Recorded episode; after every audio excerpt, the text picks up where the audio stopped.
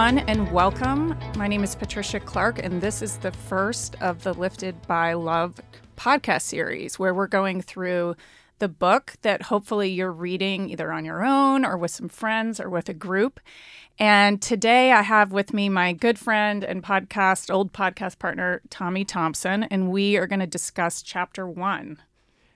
I am so excited to be a part of this. It's so fun to be back together podcasting, and it's fun to be on, in a sense, this side of the table of of uh, actually asking you for some thoughts and working through this together. And I've got to say, I, am loving this study. I think it's a real art to get a Bible study guide and do it well. And I, I, love the variety in it, and I love the thoughts that have been expressed. So I'm really excited about diving more deeply into all of these topics.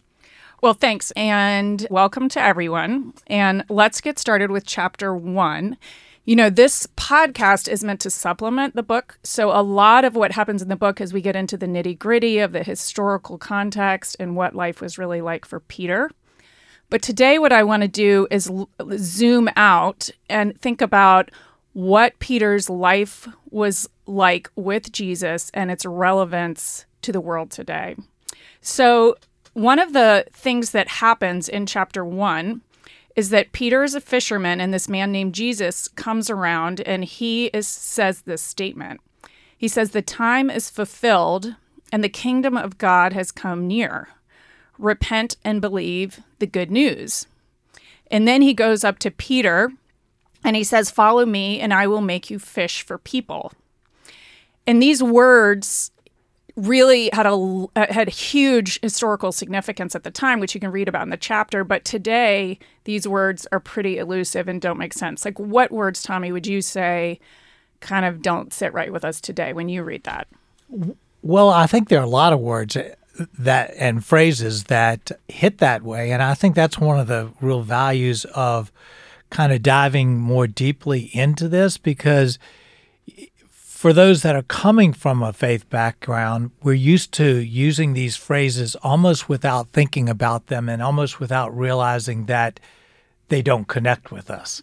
And so we they kind of just go right over our heads. And then for those who aren't coming as much from a faith background, they seem very foreign and inaccessible. So I think what's going to be interesting for us to talk about is some of these phrases and what do they really mean and how can we bring these phrases into our worlds and our lives. So one that I'd love to just dive into kind of right on the front end because I think it's one that that I've often kind of uh, been stuck on is this phrase the kingdom of God. Mm. The kingdom of God. It's not one that's really familiar, particularly in the United States where we don't think about kingdoms. So, how would you describe what you think was going on in the first century with Jesus and those he talked to, Jesus and Peter, when he said, the kingdom of God? Well, I think the best way for me to get my head around what life was like when these statements were made, well, first of all, there were there were not, you know, democracies. There were not the kind of regimes and states that we have now. Everything was a kingdom. There was a, a specific ruler. And you're going to laugh, but I think the best way to visualize it is to think Game of Thrones. Yeah, like, that's true. Game of Thrones was yeah. kind of the vibe, okay? And it was all about becoming the leader, getting ahead, having power so much so, I mean, it, you, if you've seen the Game of Thrones, you know that incest was prevalent because they didn't want to dilute the bloodline, you know? And so there was this this need for I've got mine. I'm in charge. I want to be in power, and everyone else is my enemy because you're a threat to my power. And so that was kind of the way the world operated for for you know for thousands and thousands of years and what happens in the Old Testament is that we have a recording of the Jewish people who have this God who starts telling them a different way to live that isn't all about I've got mine and I'll step on whoever I need to until I get there. There was this value of caring for other humans, caring for other people who don't have enough.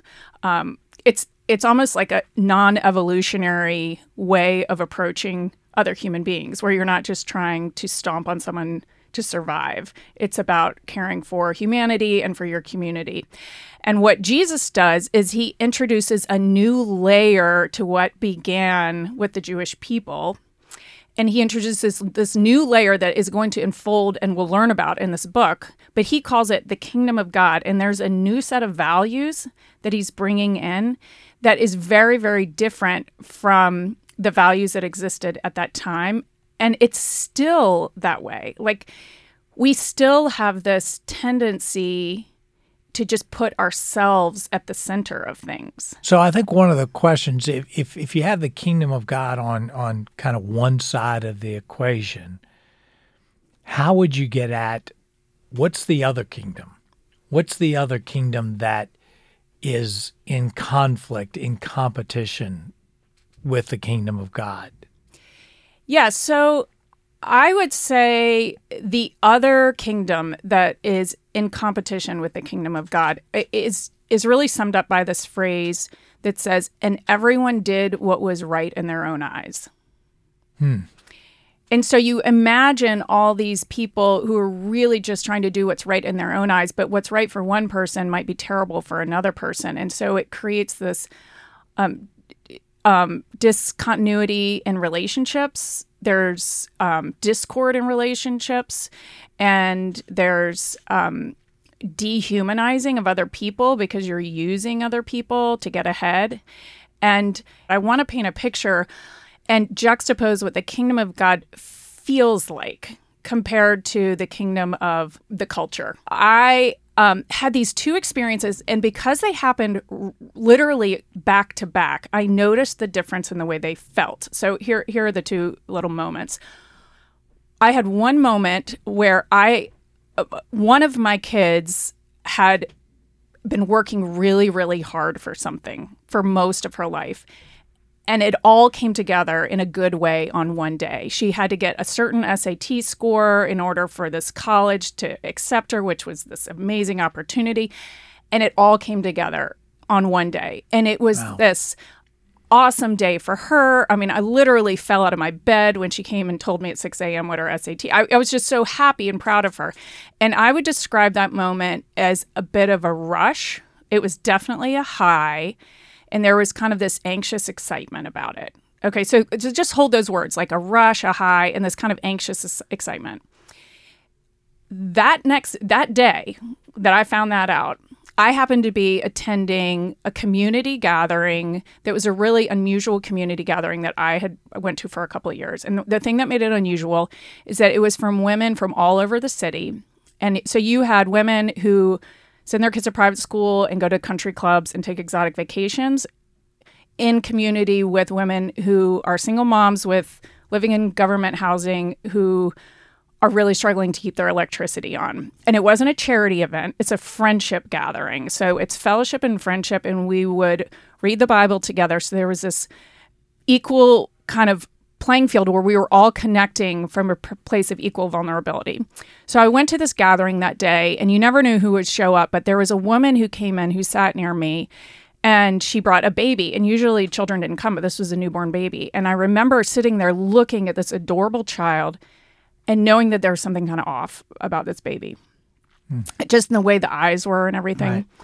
And about halfway through the meeting, this woman uh, there was some, uh, uh, one of the people there was a beautiful singer and she was playing a song and it was moving everyone. And this woman just has tears coming down her face, the mother of this baby. And she she kind of raises her hand and says, "I would love for you all to pray for me because I am really struggling with addiction. I love this new baby of mine and I don't want to bring this son of mine into the world this way. And I just don't feel like I'm strong enough. Will you all pray for me? And it was so moving, her vulnerability and her devotion to her child and her love for this child was just palpable. And so what happened was this group of women from all over our city gathered around and just uh, like held her hand, placed our hands, you know, just touched her, had this human connection with her, and prayed and encouraged her. And I remember getting my car and driving back to pick up my child from the carpool line of this world that is so about competition and getting ahead and looking good. And I remember having this overwhelming sense of peace from being with that woman and being with that gathering. And I had a high. It was a high, but that high had different feeling than the high I'd had that morning. That high was more of a filling up. There was a warmth and peace, and there was a, a deep satisfaction. A deep satisfaction. The other high, which was not bad, there was a nervous excitement of this is amazing. How can I hold on to this? Or how can I repeat it? Or how can I repeat it? Yeah. And how much is it going to cost me to maintain and repeat this? Right. And then my kids, when they grow up, what are they going to sacrifice in their life to maintain and repeat that high and that value? And I was just so grateful that I was able to, to experience and taste of the two different highs because the only high I know is that successful moment with my daughter. I don't know that there's something better out there. It's it's so true, and and it feels like that we're in a culture that is uh, obsessively, compulsively trying to create repeat experiences of that first kind of high that you talked about because it's what we know. It's it's kind of the only thing often we know that feels good is what can we do to elevate our situation elevate ourselves elevate our family or our and we don't we don't know that there's um, a, a, better way mm-hmm. a deeper even more fulfilling way that exists that you describe in in the second and you know I, I, think one of the neat things is it isn't necessarily it's it's not about it being one or the other that one's bad and the other's good but that the richness is found i think more in that second experience and then the first experience can actually be enjoyed more richly mm-hmm. when we're not obsessively trying to clutch it I, I'm glad that you add that point because I don't think that first experience with my daughter was a bad experience unless it's what rules my life. Rules my life. That's unless, the kingdom language. Yeah, and yeah. so it, it, there's this there's this uh, misnomer or this illusion that we have that when we do things our own way and we just kind of look out for ourselves, that we're doing what's best for us, but really we're serving whatever the values of our community has raised up which again are not bad, but if they're not the ultimate thing that we uh, that bring good and that satisfy our souls then we're kind of heading down this path that leads to an, a, a sense of disappointment and um emptiness you, oh, it, well it that moment wouldn't be empty if I wasn't investing my whole life in it. Exactly, yes. So mm-hmm. when you kind of put it in its proper place. And the thing about that moment at the um, at the gathering that it's so eye-opening and enlightening to me is that it doesn't make sense on paper. Like why would me spending time with someone who comes from a very hopeless, despairing place I didn't give her money. She didn't have some miraculous healing from drug addiction. We just connected. Mm. All we did was connect in a deep way. And somehow that connection was incredibly filling and satisfying. And I want to make highlight this point that one of the things that marks the kingdom of God is a deep human connection with each other and a deep human and, and sacred connection with God, our King. And sometimes this other kingdom, the one that I was sort of living in with my daughter, it's less about human connection and it's more about competing. It's more about um, almost presenting a false self that looks perfect, but it isn't. And I think that's why that kingdom can somehow feel very lonely and empty because what do we, what does it cost us to get ahead in that kingdom?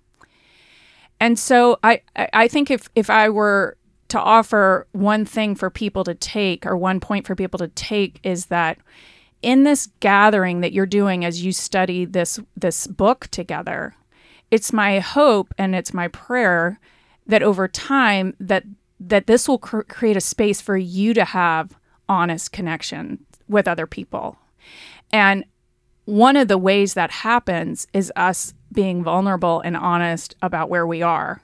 I think it's one of the ways that people in my community really need to learn from this woman because she was at a place where she was willing to be vulnerable. She didn't have to be perfect. And that somehow brought healing to me. Like it taught me.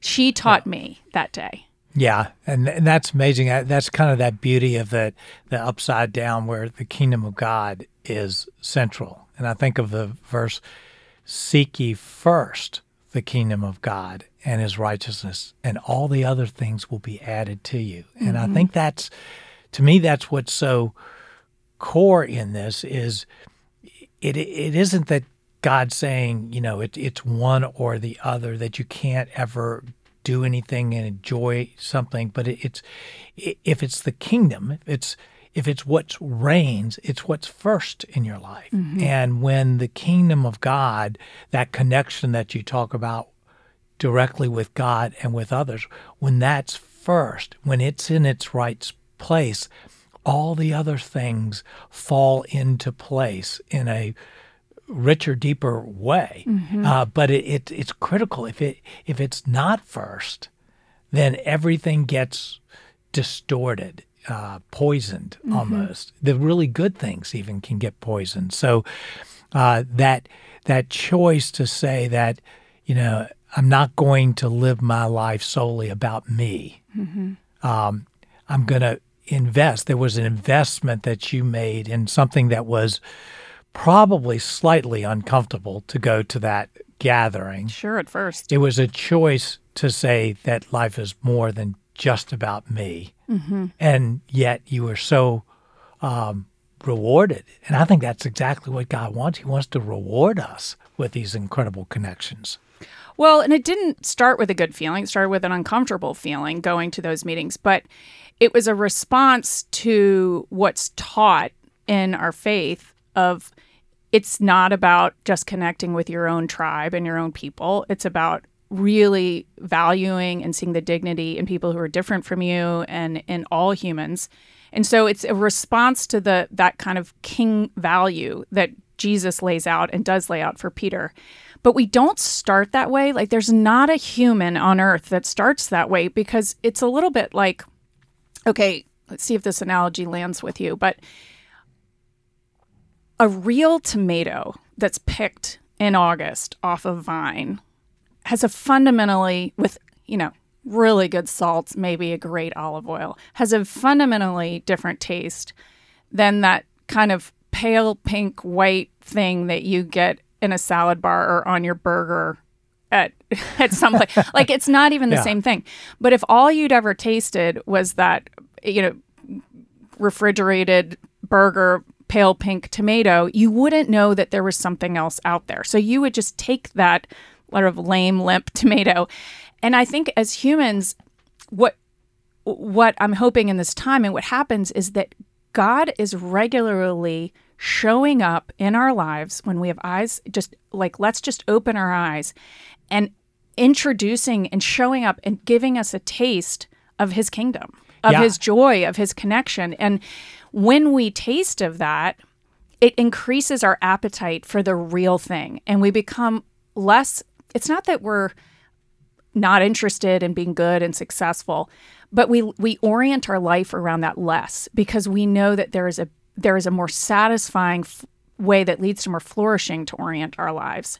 And so we naturally develop a taste for this goodness and this connection that we none of us have on our own. Like we're not wired that way. We're wired like Game of Thrones. I mean, that's right. Well, and I think that's that's kind of what Jesus was getting at in the first half of that verse. The time is fulfilled uh, and the kingdom of God is near. It's like I'm I'm all about showing you a better way. There there's a better tomato Yeah. out there than than what you've experienced. But I love it, and I think that I'd love to unpack one other word that I think really throws people both in the church and outside of the church that I think fits so much into what we're talking about with these kind of these kingdoms, the kingdom of God and the kingdom of self or whatever. And it's this word repent. Hmm. It's where, you know, it has such a uh, I'd say negative connotation. You think Yeah, you about the person on the uh, on the street corner that yelling and screaming at you as if you're just this horrible thing. Repent, and and yet I wonder, and I think, and I love how you unpacked in, in the Bible study kind of the the roots of that in the Greek word and the Hebrew word. But I think it's important to talk about what is really meant when Jesus said and John the Baptist said, "Repent." What what do you get? What do you think was underneath that? Well, I know that that word, when it was heard, was really the words turn back or turn around. And it was not always used in a religious context. In fact, it was most often not used in a religious context. It has become a religious word. But at the time, it was often used um, to say, you know, this this dirt path that you're on that you think is taking you to this city, it's actually not the right one. You're supposed to be on this path. It was like a directional word. So I can use that with Wheezy if she's going the wrong direction. I could say, "Repent, Wheezy." yeah yeah exactly um uh, yeah let's try that. Let's see how that goes over and um sorry wheezy. Um so it it's more the sense of you know the the path that you're on that you think is going to be the soul satisfying path that you've got all your invested resources and time in to get ahead. When you get to where that path is leading it's not going to be what you thought. So hey turn back recalibrate, and let me help tell you a different place that you might want to start walking towards. So it's it's a directional thing. It's not uh you're a terrible person. In fact, the word repentance is really an invitation and it's invitation to all of us whether we're people of faith or not but to just take a moment to consider the path that we're on and is it leading to the place that is the the place of most flourishing not just for ourselves but for others. And we're given this opportunity with Peter to turn back and take a different path.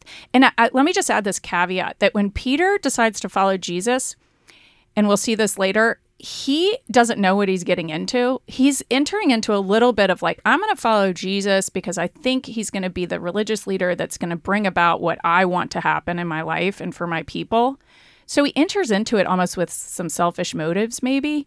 Um, we we don't know. We don't know what was going on inside yeah. his mind but we can start that way. We start wherever we are. We can just start without having any good really good intentions, we can just start with the place that we are. If we're feeling unsatisfied with our path, or we have this sneaking sense that it's not leading to where we want it to be, and we know that there's a better way, but we don't know how to get there. Our lives are crazy. Nobody has time to go to church. I don't understand any of this. You know, I'm all of the things that are are permeate our modern lives. That's where we start. Well, I love that, and I, I think what a what an incredible reframing of the word to to talk about repenting as an invitation, mm. and I think that is actually so much on on the money that it's an invitation to something that's better. But I also think with that there's a challenge in that the invitation is to do something. It's to change. It is to turn around. And it's like when Jesus called Peter, Peter had to respond with something, a change. He mm-hmm. changed directions from being a fisherman of fish to a fisherman of, of men. And at some level, all of this Bible study and this and this conversations all invites us to changes. And sometimes it's those small changes, a small change in a relationship, but the repentance is an invitation mm-hmm. to a better way by way of making changes, real changes. Yeah. I'm glad that you brought that word up because I think even though we were talking about these two kingdoms, I think that that is almost like the the connector between the two kingdoms when you find yourself in this kingdom of of self and you want to have the kingdom of God present and near and impacting you the connector the turning point is that word repent which is just an invitation. Hey come on over. Yeah. come on over and, and maybe explore this. So thank you so much for discussing this with us. And I hope that all of you listening are going to have a chance to talk about it with other people because that is really where the change happens when we are with it's not a solo journey. It's something that we do with other people, and that makes it really fun too. So I hope that you enjoy your discussions with your groups or with your friends. And we'll be back next week for lesson two or chapter two. Thanks so much for including me. Thanks.